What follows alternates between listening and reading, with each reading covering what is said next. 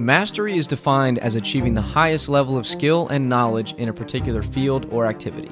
But what isn't very well known is that the mastery of anything is a journey, not a destination. My name is Jacob Panisi. I'm the fitness director at Millsaps Training Facility. I'm joined with Brian Johnson, the head trainer at Millsaps Training Facility. Together, we created this podcast to be your guide as you navigate the journey of mastering motocross. Welcome to MX Mastery. All right, welcome to another episode of MX Mastery.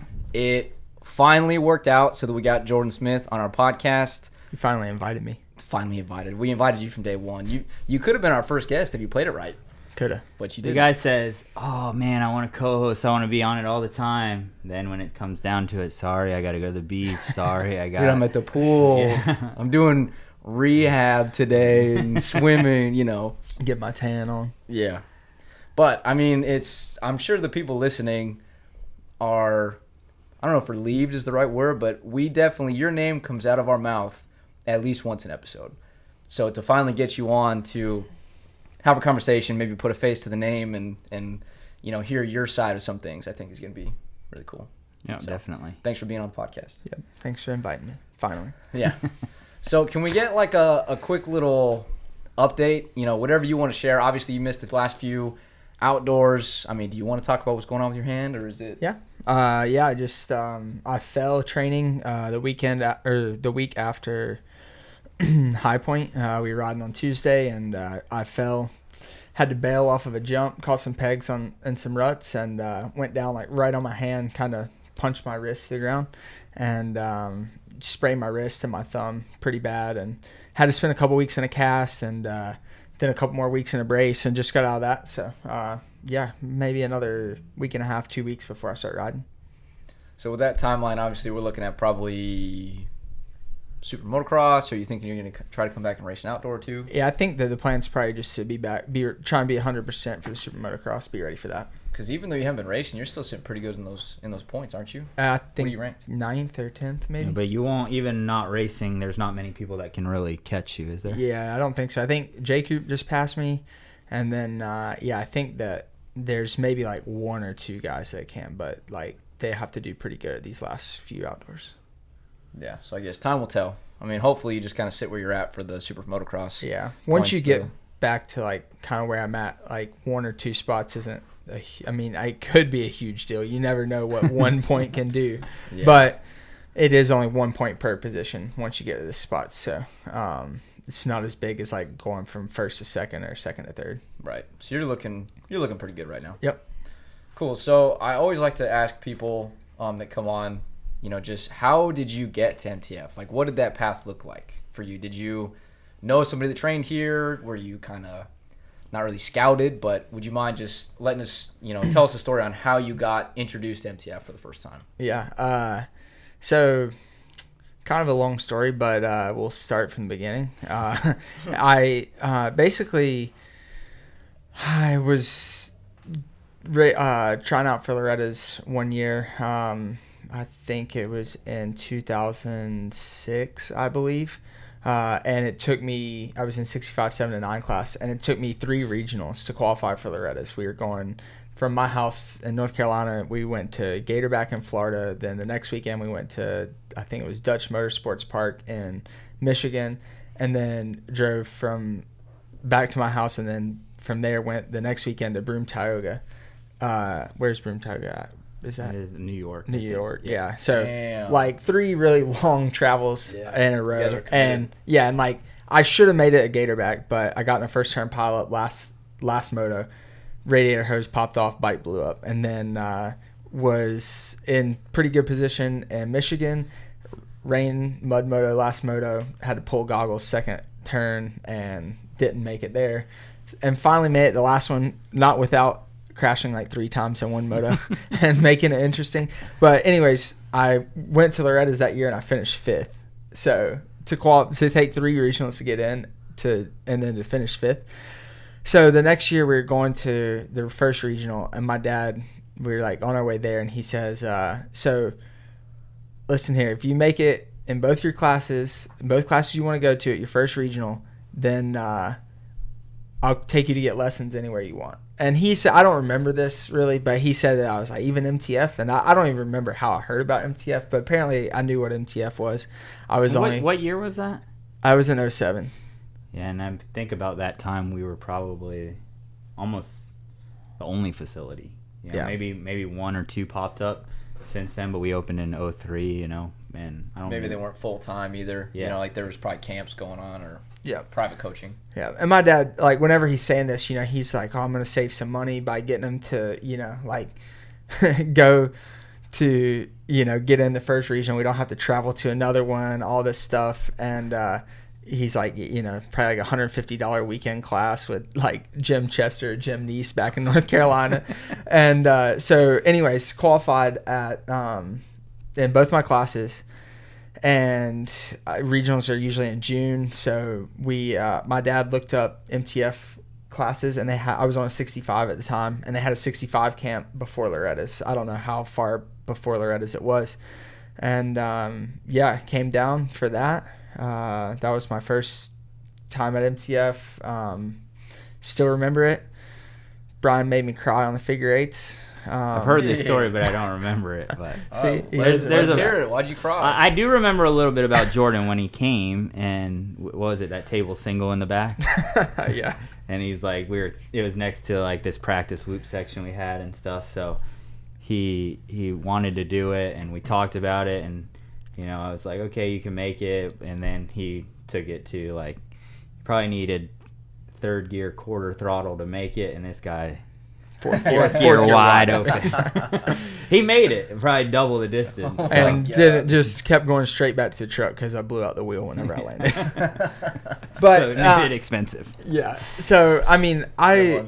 I mean, as you know, and Brian knows, like I'm pretty competitive. Like I like to be good at whatever I do, and uh, we were on the turn or on the figure eights, and I was not very good, and I was trying my hardest, but Brian just wasn't good enough for him. What was he And, shit uh, talking you? No, I don't 65 really. I don't really remember. I don't really remember. I think he was just like, "You got to do like you know." yeah you know him he was something, probably sitting back clutch My elbows were down, my leg was dragging for sure, all that good stuff. Um, and yeah, so uh, but then went from there. I went to Loretta's. Uh, well, I think that Colleen talked to my parents like at at the camp and said something to him like uh, like you know I think I think your kid could be good, and they're like. Are you talking to the right parents? Like, are, you, are you sure that you got the right parents in here?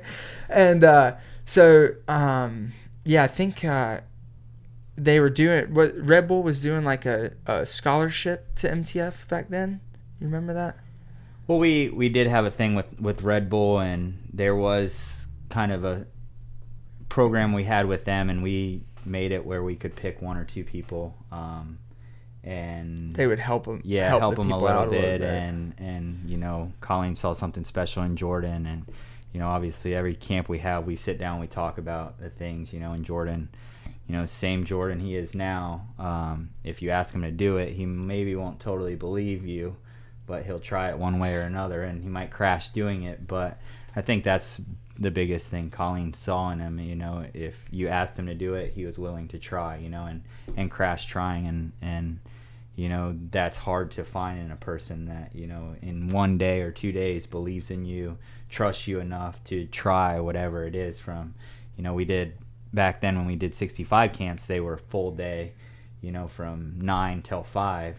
So we Long could, yeah, days. long days. You know, two days in a row. So they were very long days, and and we touched on a lot of things from turns to whoops to jumping to rollers. You know, so you kind of saw everything about that rider, where their weaknesses were, their strengths were, and you know, obviously he had a lot of weaknesses, but the biggest strength was, you know, that he was willing to do whatever it took and and you know try anything and put anything out there. You know, so I remember that still to this day. You know, Pete Brewington was still involved and you know, we sat down and, you know, Jordon was the the one that, that we wanted to help, you know, and Colleen obviously was the big push behind that and sat down with your parents and it's kind of where it started, I think. Yeah, I think from I I got. I mean, I was only.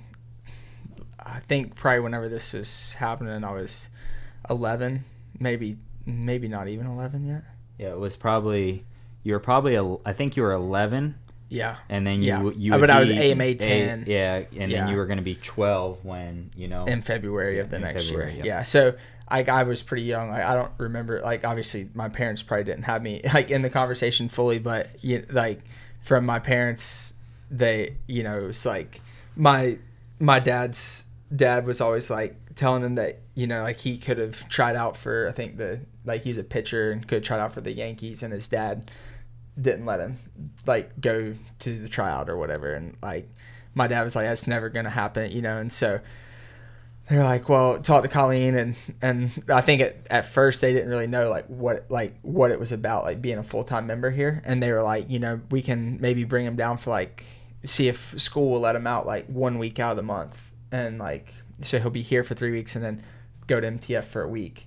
And colleen's like i like appreciate you trying like that's not how it works. that's like, it's we more of like full time maybe like three weeks here one week at home or something you know? Yeah. and so uh yeah so there and i remember like it from like then until it happened was like two days. And they're we i was getting pulled out so everyone's like all my friends at school like what where are you going? And i was like going to ride dirt bikes Yeah, you know? because like that time of year, it's transitioning from Loretta's to your first day at school.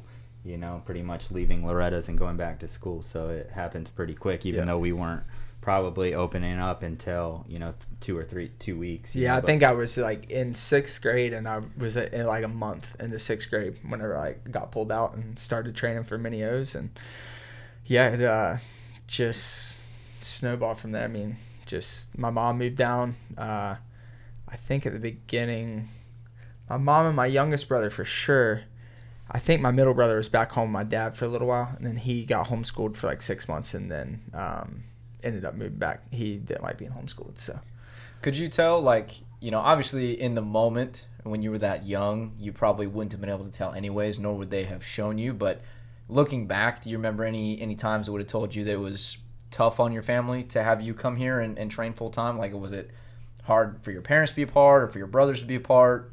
You know, was it tough for you to make that transition? Mm, I don't really remember like too much, like as far as like I would say like emotionally or anything like that. Uh, I'm sure that it was like tough on my parents because my dad would try and come down like every other weekend, like because my dad's a golf course superintendent, so like he usually works, you know, Monday through Friday, and then every other weekend he works Saturday and Sunday. So like he only gets every other weekend. So his off weekends he was spending Friday driving here like he would go through my bike on Saturday and then drive back home to North Carolina, which is a seven and a half, eight hour drive, and he was doing that like every other weekend. And then eventually, like it was just, that was too much, you know. So then, me and my mom were in the shed doing top ends on my RM85 through FaceTime with my dad. it probably wasn't even FaceTime back then. Actually, it was probably just through the phone. Yeah. And um, yeah, so I mean, it was definitely tough, but I think more like was just like financial wise, you know, like for my family, it was tough financially. So So now, so you're a new dad, which is cool. I think you know it's it's really cool for me that we're going through this kind of transition in life together. We both have daughters that are ten months or younger. Um, how old is Blair exactly? uh, Do you know? she's gonna be nine months and eight days. Nice. What a good dad. He knows. Yeah. Now, could you obviously it's very early and she's super young, but can you put yourself in their shoes a little bit? Like, what if Blair was like, "Hey, I want to go away to this training facility for for motocross or golf or you know who knows you know what it would be, but." Can you kind of put yourself in your parents' shoes a little bit better? Does it change your perspective at all? No, I mean I can't imagine that. I definitely can't imagine that. Especially like I, I think like at the time like you don't really realize as a kid because like you don't feel like whenever you're a kid you don't feel like a kid, you know. But like if you see like eleven year olds like now like as an adult, like if I see an ele- like how old's Cooper? Ten, and and that's what I was gonna say. Jake's thirteen. Yeah, and I started living at like my mom was at MTF with me until I was I think 14 years old. So like they're 10 and 13 and like I can't imagine like myself at that age like what I was doing. I can't imagine that. You know like of of them doing that. I know. I always talk Yeah. to even my kids, my mom, my mom or my dad, and you know, same thing. Like what my dad did for me. You know, similar things. Like it was just such a grind for what they would do from working to driving. You know, and the the racing. You know, we raced so much back then, and you know they would work so much, and then get our bikes ready. So I mean, I guess probably when I was sleeping, it seems like, and then they were up at 5 a.m. working, and you know then work on your practice bike. Then you're driving 20 hours to Pennsylvania and back home for work on Monday, and you're like, as a kid, it was just kind of normal. You know, you rode in the passenger seat, and that's all you knew. And you slept. Yeah, while they you drive. slept while they drive, and now you like Mhm. look back at it. You know, I don't think you really appreciate it until you're past 20. You know, and you start, you know, living life a little bit more. And you know, for myself, you know, even past I think when I was racing and get a, you know, I would say a, a job, you know, that it requires a little bit different, you know, that you have to be somewhere at certain times, you know, and and eight to five and doing things a little bit more and then adding that on top of it, it's just crazy what you know, I think a motocross dad especially puts into the sport, you know. Well, not just a dad, right? A motocross family, Yeah, dad family. and mom, you know, because Right. the mom had to sacrifice just as much. You know, Amy was Mhm. here with him, you know, trying to learn how to do a motorcycle, you know, try to do a top end. Like you said, you know, my what wasn't FaceTime, he's probably next Nextel bleep bleep. You know, what are you looking at? Yeah. Yeah. Oh, absolutely. Yeah, You're my- taking terrible pictures through the phone and sending. It's like, is this, is this it? Yeah. is this the thing? This Yeah, where the cir- got- is this where the circlip goes, and then next thing you know, you're out there riding and you blow it up, and you got to call Chuck and be like, "Dad, we must have done something wrong, right?" Yeah. Because we've been there too. You know, me and Davey Mhm. growing up and doing top ends, and you know, we did the same thing. We had to change our oil, we had to do our filters, so you don't put the filter on right, boom, you blew that bike up. You forget to mix the oil, or you mix the oil wrong, you blow that bike up. You know, and it's it's lessons learned along the way, but they're expensive to you know a family that's you know Yeah. I can say, you know, I wouldn't say lower class, but in in this sport, sometimes I would say, you, you know, maybe you as well was were in the lower class as far as being a motocross racer. You Yeah, know, sure. definitely not lower class if you were just a normal person, but when Yeah. you when you have to start spending money on you know motorcycles travel $500 weekends hotels you know food you know top ends bottom ends tires and all of that you know it makes you kind of feel like you're in in the lower class because you're you're str- struggling scrounging you know in every way to try to pay for it Dude, even just talking to TJ today, he he blew another radiator yesterday, and he's like, since I started riding outdoors, which has only been two months, he's like twelve hundred dollars deep or eighteen hundred dollars deep in radiators, Yeah. like just radiators. Yeah.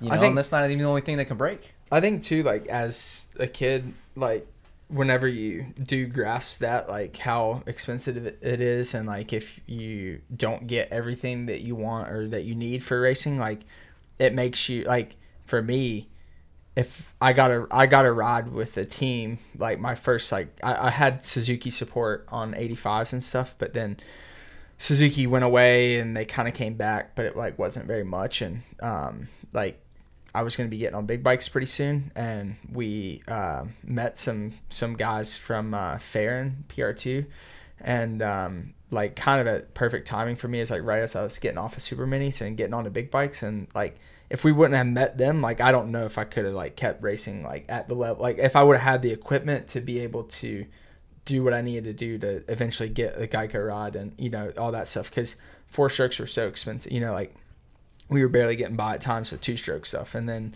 you blow up a four stroke engine and you're four thousand dollars out or whatever you know Mhm. it's expensive. So um, yeah i mean I, I was fortunate enough to um, meet the right people at the right time and um, and also like put in like i knew that i had to put in the work because that was the only way it was going to work right? Was me be able to to get those sponsors. I mean, and you're like at least around here with Brian and myself, you're known, you know, and to Colleen and obviously in your family, you're known as a guy who just you work really hard and you're very focused and obviously you're very competitive. Does that is that something you've always had or did it did it come from one of your parents? Is it something you had to learn? I mean, I know you said earlier that you're very competitive on the figure eights, that's why you're crying, you know, getting all worked up, but you're just you just work really hard. And I think that's a lot of why you're successful is where did that come from? Do you mm. think? I don't know. I mean, I've kind of always been like that. Like from a kid, like my dad will tell you, like as a kid, like if I lost, like me and him are playing something. Like if I lost, I didn't like get mad. and like quit or something, like I wanted to play again, like because I wanted to beat you. You know, I wanted to like figure out how to beat you, and that's like just a lot of people think that I can just do everything, like that I'm just talented at everything, but I'm really like not. I just if I'm not good at it and I want to be good at it, I just figure it out. You know, like I do it until I figure it out. But And- you're good at not just like the big stuff like dirt bikes and, and sports. Like you're good at the weird little shit. Like my friends back home used to call me the minigame champ. Foosball, ping pong, darts, whatever it was. and you can't touch me in any of it. And when I got here, I met the real minigame champ. But I mean, you elevated me in like the the way that I approach things. Um, like Yeah, ping but pong, it but it goes know. back to you know like I'm pretty good at ping pong myself, but Marty's better So than is I am. But Yeah. we had a ping pong table when we were growing up, right? So we played it a lot, very competitive. You know, don't let him fool you. He has hours and hours on a ping pong table. We had one here for a while. You know, so it's not like all these little things that he's really good at. Like he's very good at golf. You know, how many times did you walk a golf course when you were 11 years old? Yeah, You know, yeah, for sure. So- yeah, I just he, like he said, it might look like little things, but he's had them in his life quite a bit. All of these little things from the little basketball game, he's got one in his house. So don't think that I was good at that one before I had it in the house. Yeah, but you probably but we grew up with a basketball goal here, Yeah. and we played knockout and all the time, and- right? So it's around like the world. Yeah, you know, growing up, like even even here, you know, we had the the basketball court, we had the ping pong table, you know, so you came from a, a competitive, you know, family to down here when we when they weren't riding, you know, as if you know, I would say since MTF opened until now, you know, it's very competitive, but it's a family and everybody has fun together off the bike and they're very competitive, right? So whatever they're doing, they're everybody's elevating each other, you know. And then the next day, if he was the best at basketball, you know, somebody else, whether it was Cooper Webb or whoever it might have been, you know, is gonna to be like, hey, you want to play basketball again? You know, I'm gonna get you today. And it just is. It's a competition. It's a competition in everything. You know, from an from an athlete, that's they just want to be better than that person in whatever they're doing. So they're gonna challenge them the next day from ping pong. You know, I mean, I can't tell you how many ping pong tournaments there were here. You know, every single day. You know, because it gets in a phase that, you know, if ping pong's a new thing, it's a thing for you know at least six months. You know, and it's a grind every single Every day. day. Yeah. Like, and my like as a kid, like well, my dad was always big like on you know it, whether it was riding or whatever it was. Like as long as I gave hundred percent, like like he wasn't gonna be mad at me whenever I came off the track or something. You know, I didn't have to mm-hmm. worry. Like if he felt like I wasn't giving hundred percent, then he might be mad. But like he didn't care if I finished thirtieth or first. Like even if I finished first, but he felt like I didn't try my hardest or something. You know, I didn't do something that I should have been doing or whatever. Then he may be mad or whatever. But like that was like all throughout my life, and even like riding dirt bikes as a kid before, you know, I even knew what Loretta's was or anything like that. Like to ride my dirt bike, I had to get good grades, and like I had to get straight A's. Like at, I only went to school till fifth grade as, as far as public school goes. But if I didn't get straight A's, like if I got B's, I couldn't ride. So like I always got A's. You know, like whatever it was, like. But I was, it it wasn't like that hard for me because like I wanted to be good at everything I did. Like even in class, like if we were doing a a test, you know, like I wanted to be the first one to finish the test, and I wanted to get the best grade on the test. You know, like it wasn't just like I wanted to be the first one; I wanted to get the best grade as well. But I didn't want someone to do the test faster than me. You know, so it's like, but I mean, that's just how I grew up. I'm not as bad like that now, but I don't know if I ever took it to that extent that I didn't want them to be done before me. You know, No, I did. I really did, and I just, I mean, that's pretty. I never. I don't think I've ever heard somebody say that. As I was like, hmm, okay. Yeah, I know. That's that's. I, have always extra been like, I'll take as long as I need to get the best grade. It was never like, damn it, he just turned his in first. yeah, I, You know? I would. I, I, bet remember. he, if he got a better grade than me, I'm gonna be pissed. I remember, like, how did he finish? So Hey? Johnny, I what, what going- was your grade?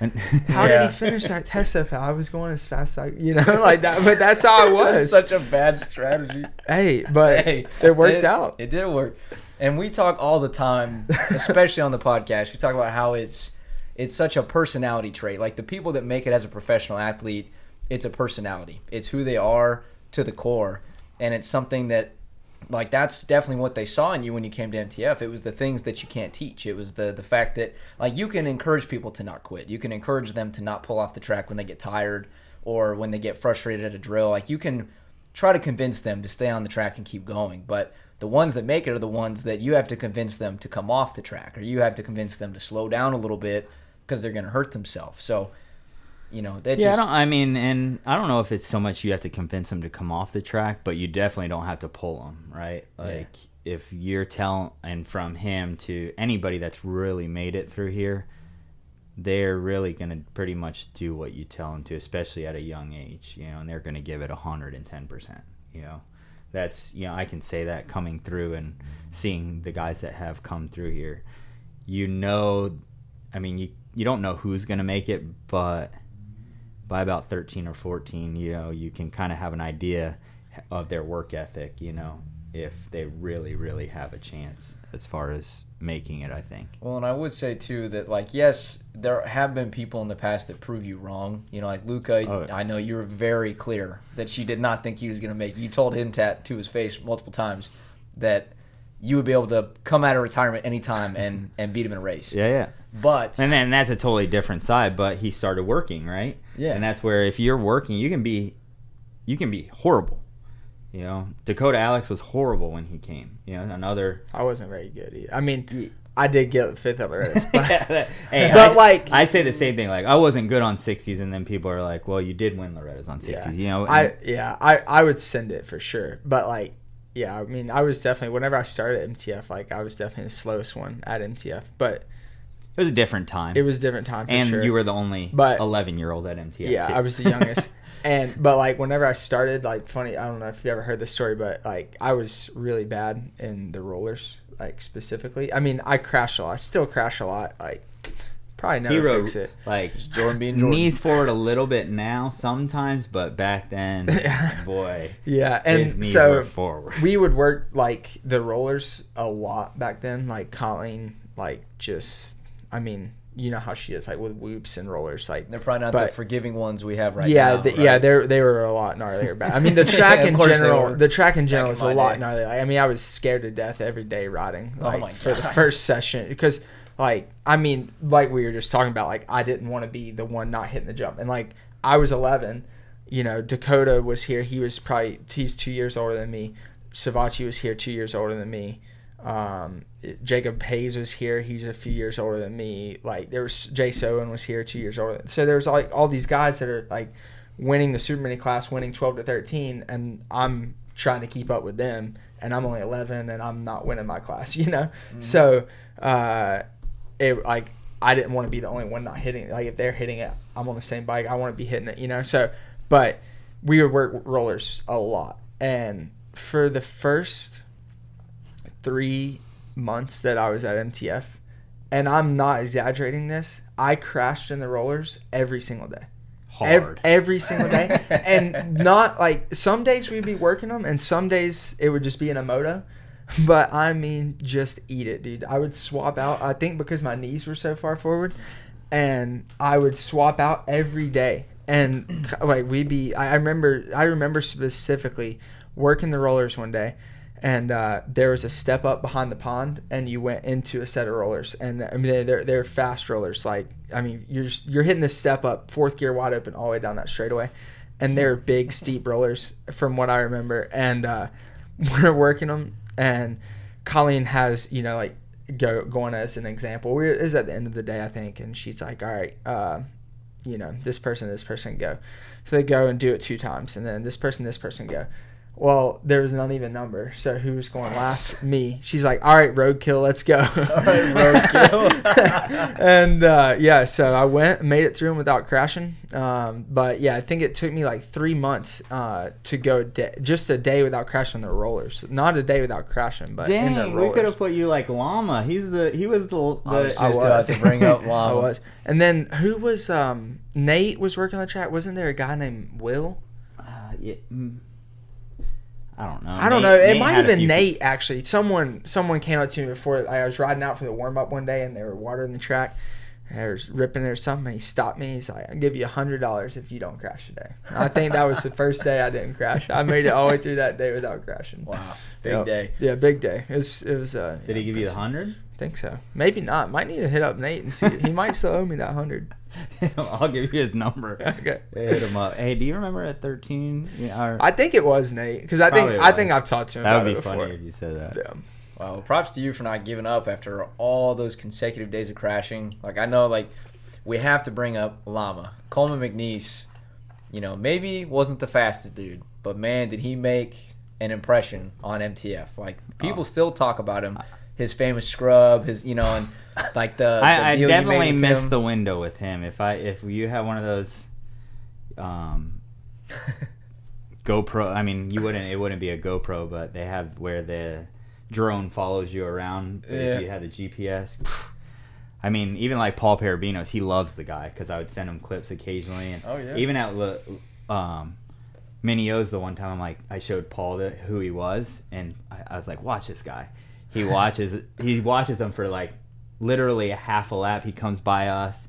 He triples the, the it goes like little step up in front of us, then a triple, and there's three guys double it. He triples, boom, carnage like like a bowling bowling alley. Just they're down. He comes over and like I was like, Paul, come on, we'll go talk to him. And I was like, what were you doing? He's like, what was I supposed to do? I, I had to try the triple.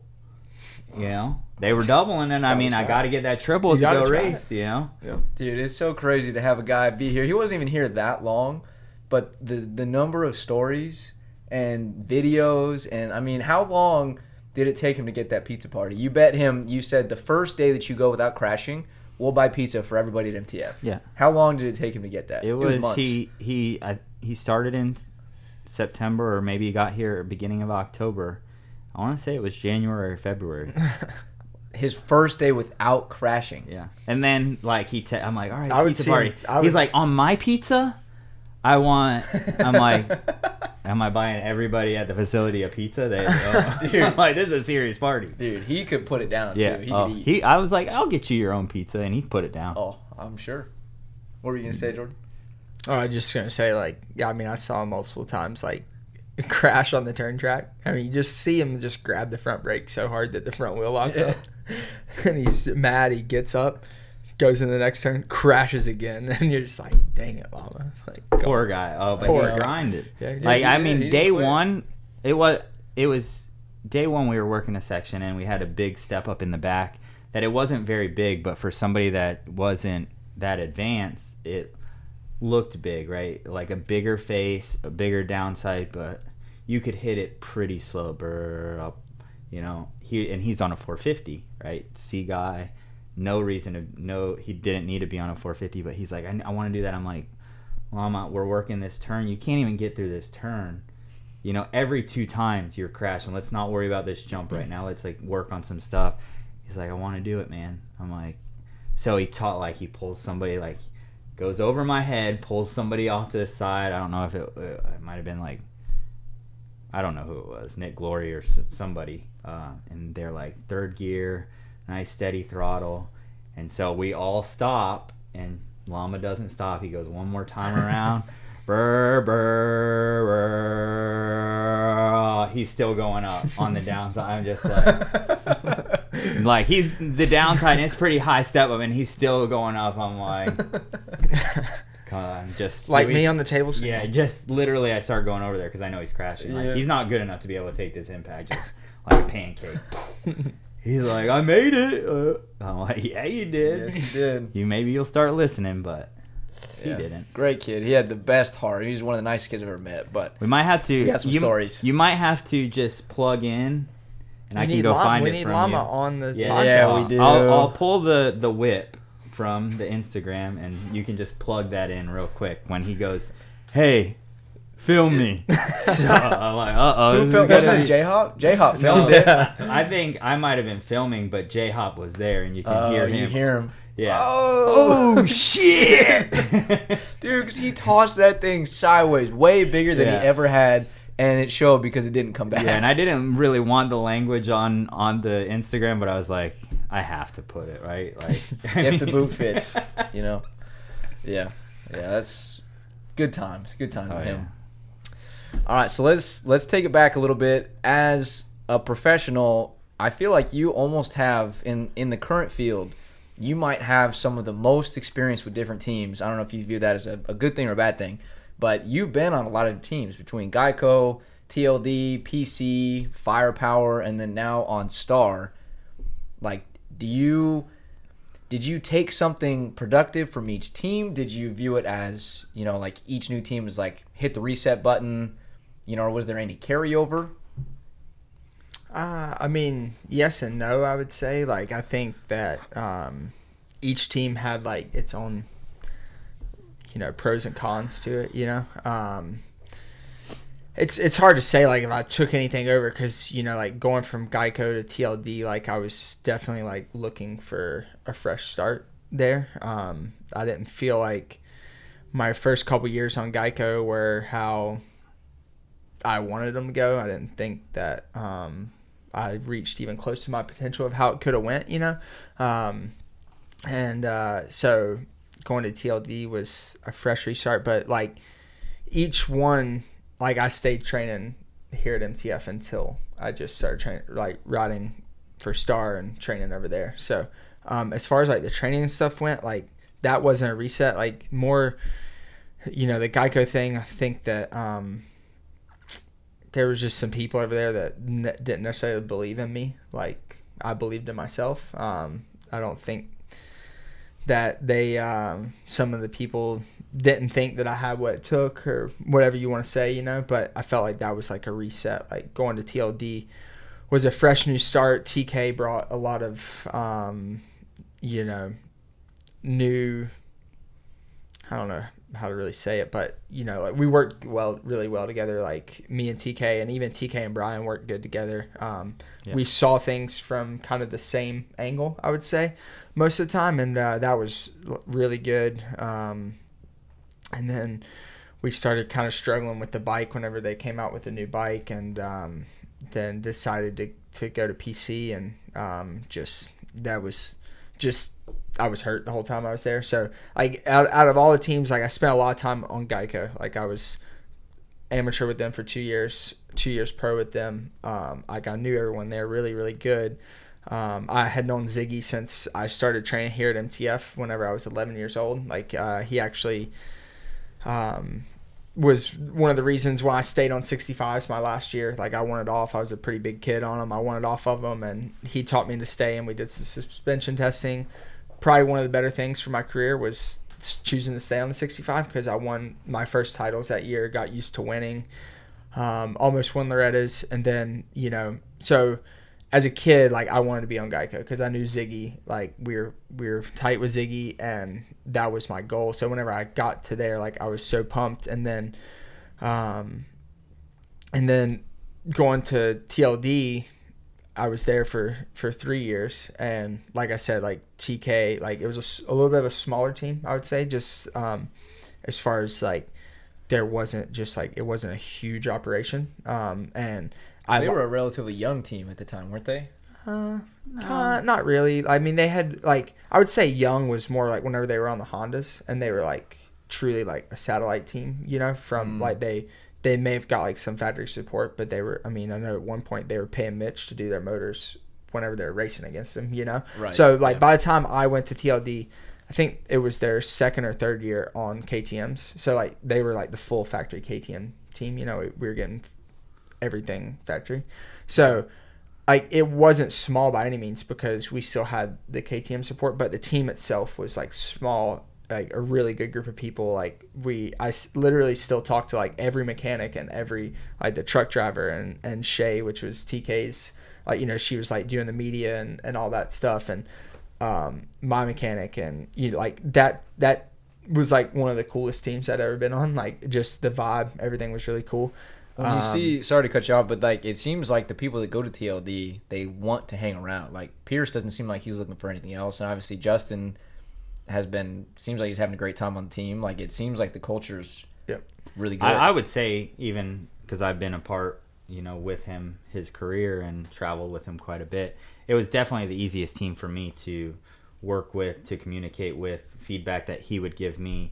It was easy for me to reach out to TK and you know not butt heads and try to find a solution to the problem and work together on you know n- not finger pointing. You know sometimes i think people think you're finger pointing when you're just trying to find the best answer you know when sometimes you know i just don't think it's working the bike or whatever it may be.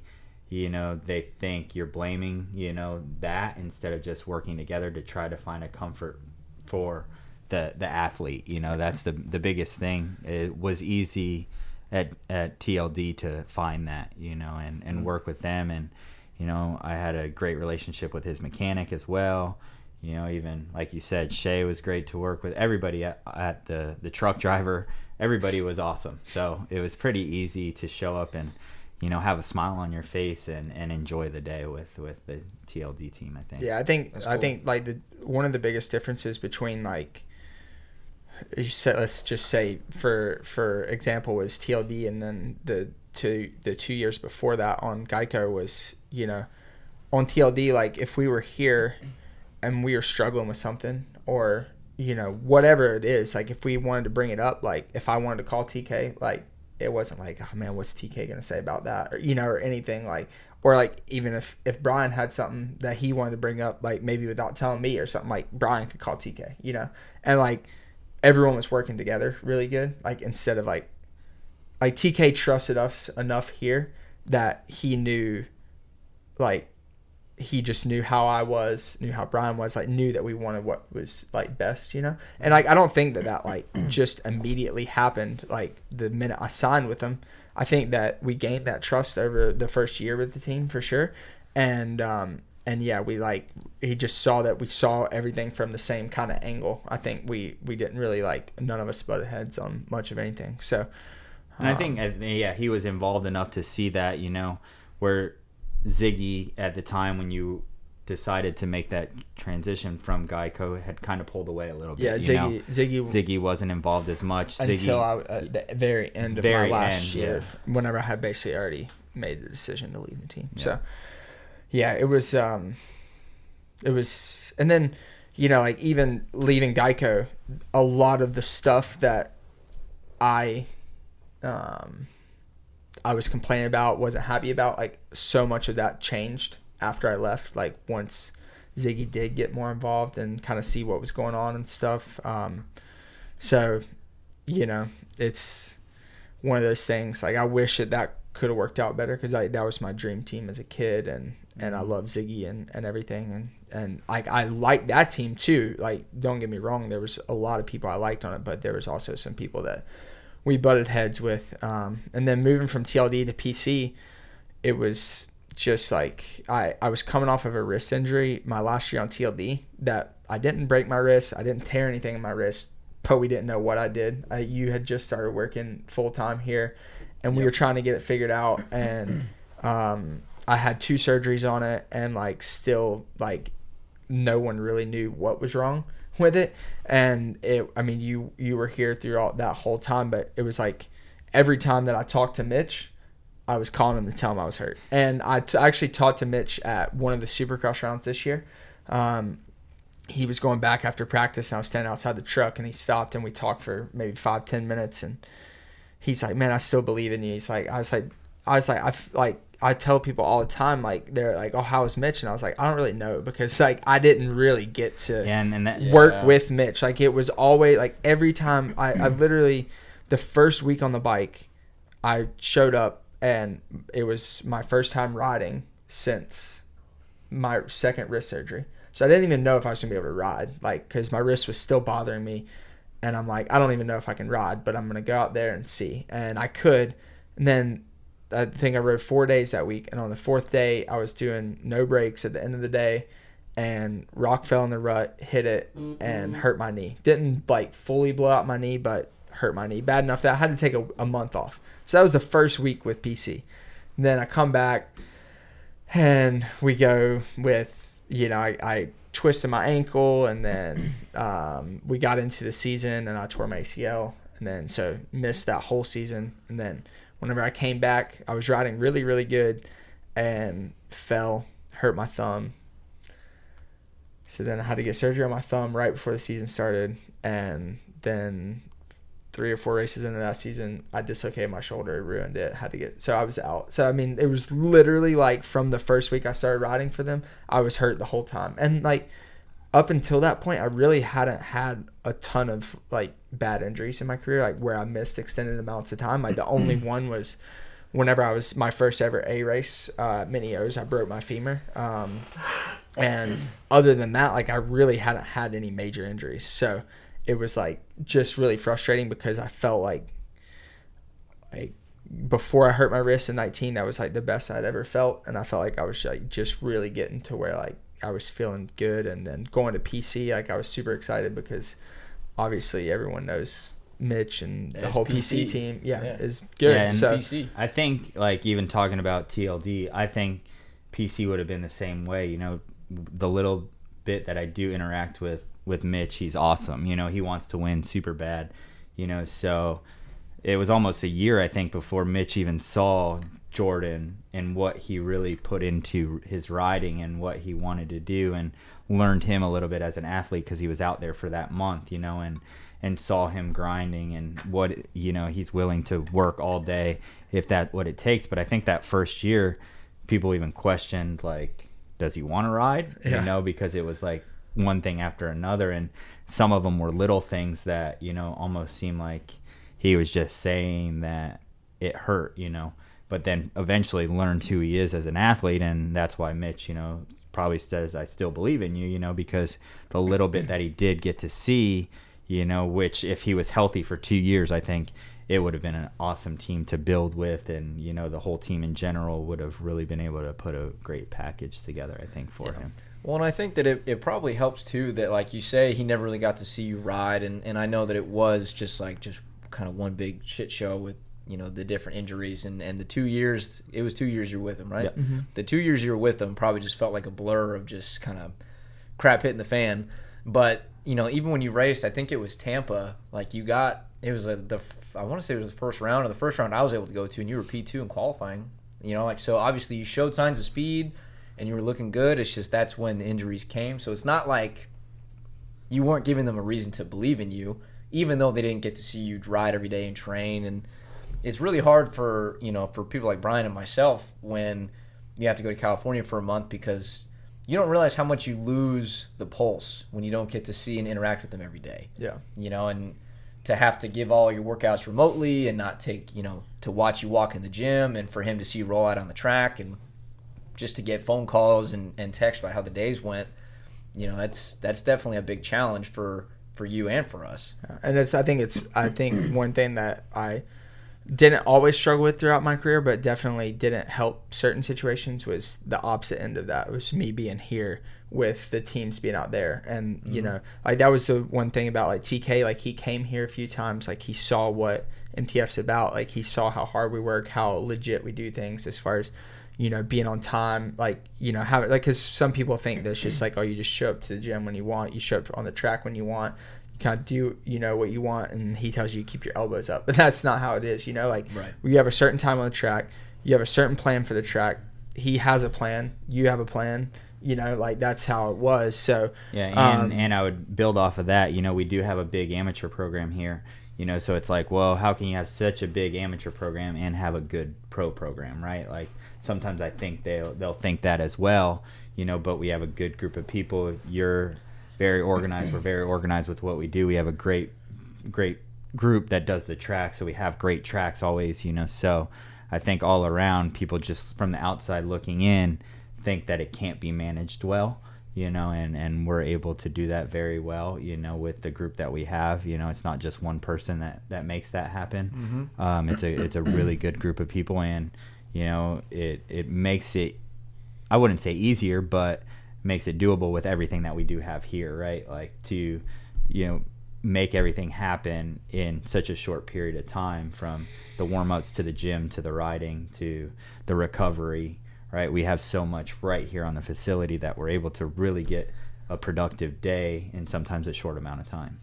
Well even taking into account like cannon. You know cannon's first day here he crashed broke his elbow needed surgery and through he he did like basically a month straight of recovery and you know, he would use our chamber and our acoustic, and we would do any type of rehab exercises, and we kept working out every day, twice a day. And even though he his only experience with MTF so far was being hurt, he decided to be a full time member. Yeah. Right? Like that just shows you that we're doing something right. Even Yeah. though the guy's not riding, the main reason you come, like there's still there's a professionalism and an organization that just makes you feel like, man, this place is legit. and, Like I wanna I wanna train here. Yeah. It's hard, like you know, for a team, you know, like whether it was you know on the the team manager on Geico, Mike LaRocco, like if you don't, if you're not here, or like wherever you are, if they're not seeing you walk in the chamber and sit there for an hour or two hours, and then see you get out and go on the beamer for thirty minutes, and then go and do this or that and work out and do your bike rides, like if they don't see you doing that, you know, like they don't they don't know you're doing it, you know? And Yeah. so like where, you know, like whenever I was on Geico, a lot of the guys were in California. Um, like Christian Craig was on the team and he was out there and like he would go to the shop every day. Like he would do bike rides from the shop, you know, so like they see him doing that, like doing the work and like whether I was working harder or not as hard, like they don't know, you know, because of and they you know so i think it was like a little bit difficult at times but you know tk like let me do whatever. Um, and and PC was good about it too. But then we were I was in California for uh, quite a while, like trying whenever we got the new bike because you know I mean they'll test till till dark, and we were trying to get that dialed in and stuff. So um, yeah, it was it was good. And then like from your original question, like did I have a fresh start? Like then like going to Firepower, like I think that, was my biggest fresh start because I had spent almost two years away from racing. Well, really almost three um, with my wrist injury in 19 um, I had spent a lot of time away from racing, and I, I just it was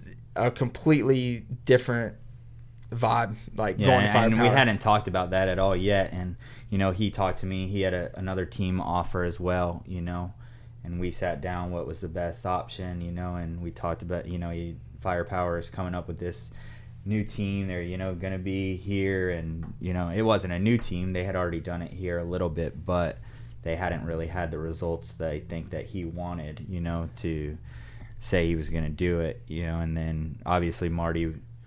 Yeah, Marty was in, but was Marty involved when you? no, not yet. Yeah, I we, didn't think. we kind of yeah. like brought it up because you know Yarrive is from Australia and he has like his own like he's Honda in Australia, so he has so much going on there. You know that you know I had talked to some people and stuff, and they're like, it's he's awesome, but sometimes he just he kind of takes too much on. You know, so that was one of the things we had talked to him about bringing Marty on and stuff, and um, yeah, it was kind of like for me uh, it was a big like big leap of faith for sure. Like we ran the team out of my house for the first like three months or so that I, forgot rode for him. that. Like out like I literally cleaned my whole garage out, um, everything, and we had parts racks in the garage, bikes. Um, J Hop, my mechanic, and Mac, which was Jared's mechanic, was working on our bikes out of there, and uh, have a shed outside that was full of tires and parts and gas, and um, we ran out there for until like a month before East Coast started, I think, and it was a brand new bike, and we were on a stock bike for a while, and um, but I think that like that kind of goes back to that thing that like where we were talking about at the beginning, like no matter what I did like as a kid and I still do it now, it's like I want to just do the best that I can, like with what I have, you know, like whatever it is. Like I want to, like my dad told me, give it 100% no matter what. Like if you're not giving 100%, then it's not worth doing, you know? So like I still, I mean, I train just like or harder than I was than I was on a, a factory team. You know, like we didn't do anything different.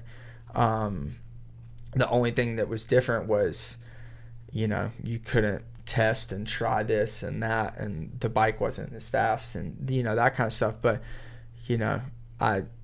I mean, I feel like I didn't really make excuses about any No, of that and- stuff and ever. like you just said, it was out of your garage, and I think a lot of people, you know, if that, if they came to you with that, and but I think you went to them and were like, well, we don't have anywhere, let's do it in my garage, Yeah, you know, and clean it out. And Marty, you know, then was involved, and he's in there, he's at Home Depot or wherever buying, you know, racks and bringing them in there and trying to organize every everything, and everybody was just doing whatever they could to make the best of it and not looking at any negative, right? Where some people Yeah. would look at like, you're doing what out of the rider's garage, you know, and and mm, there's probably people that don't even know that, and because it didn't matter, everybody in that circle, you know, which we hadn't talked about the firepower team.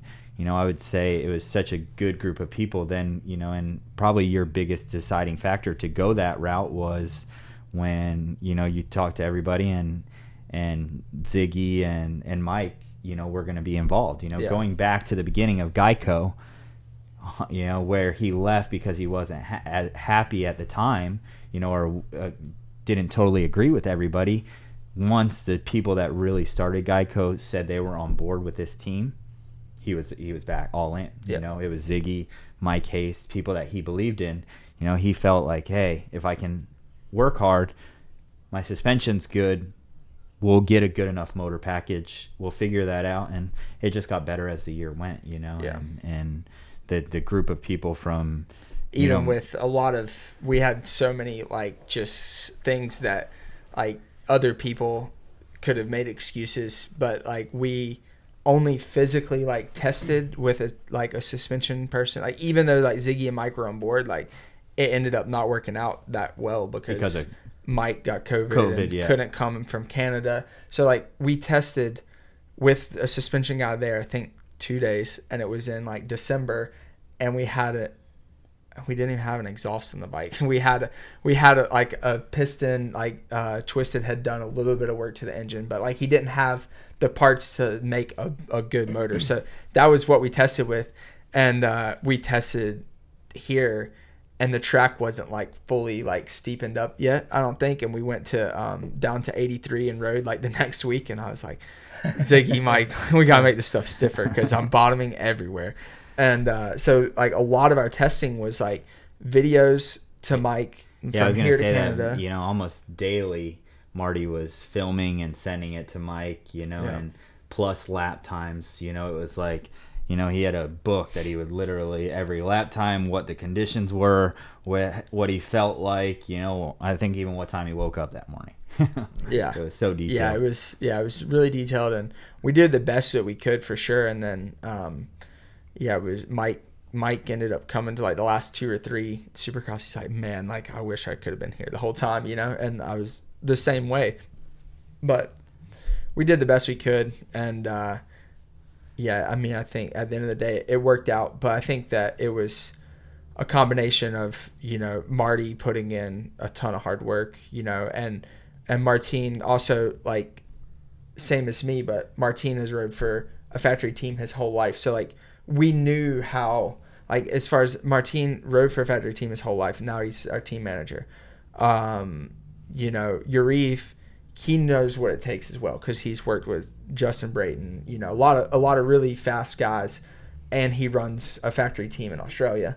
Um, J Hop, my mechanic, had been he's been my mechanic since 2012, so he's worked on my Geico bikes. He's worked on my PC bikes. He's worked on my TLD bikes. He's worked on everything. So with that, um, you know, all those pieces, and then me really just trying to not make any excuses and just do the best I could on it. Where you know, there's other people that I've rode with, trained with, whatever, and I like look at them. I'm like, like making a lot of excuses, and I'm like, is it that bad? You know, like because I was on a factory team at the time, and it's like. I feel like that's not that big of a deal, you know, like, or I could, I could, like, it, it sucks, but I could deal with it, you know?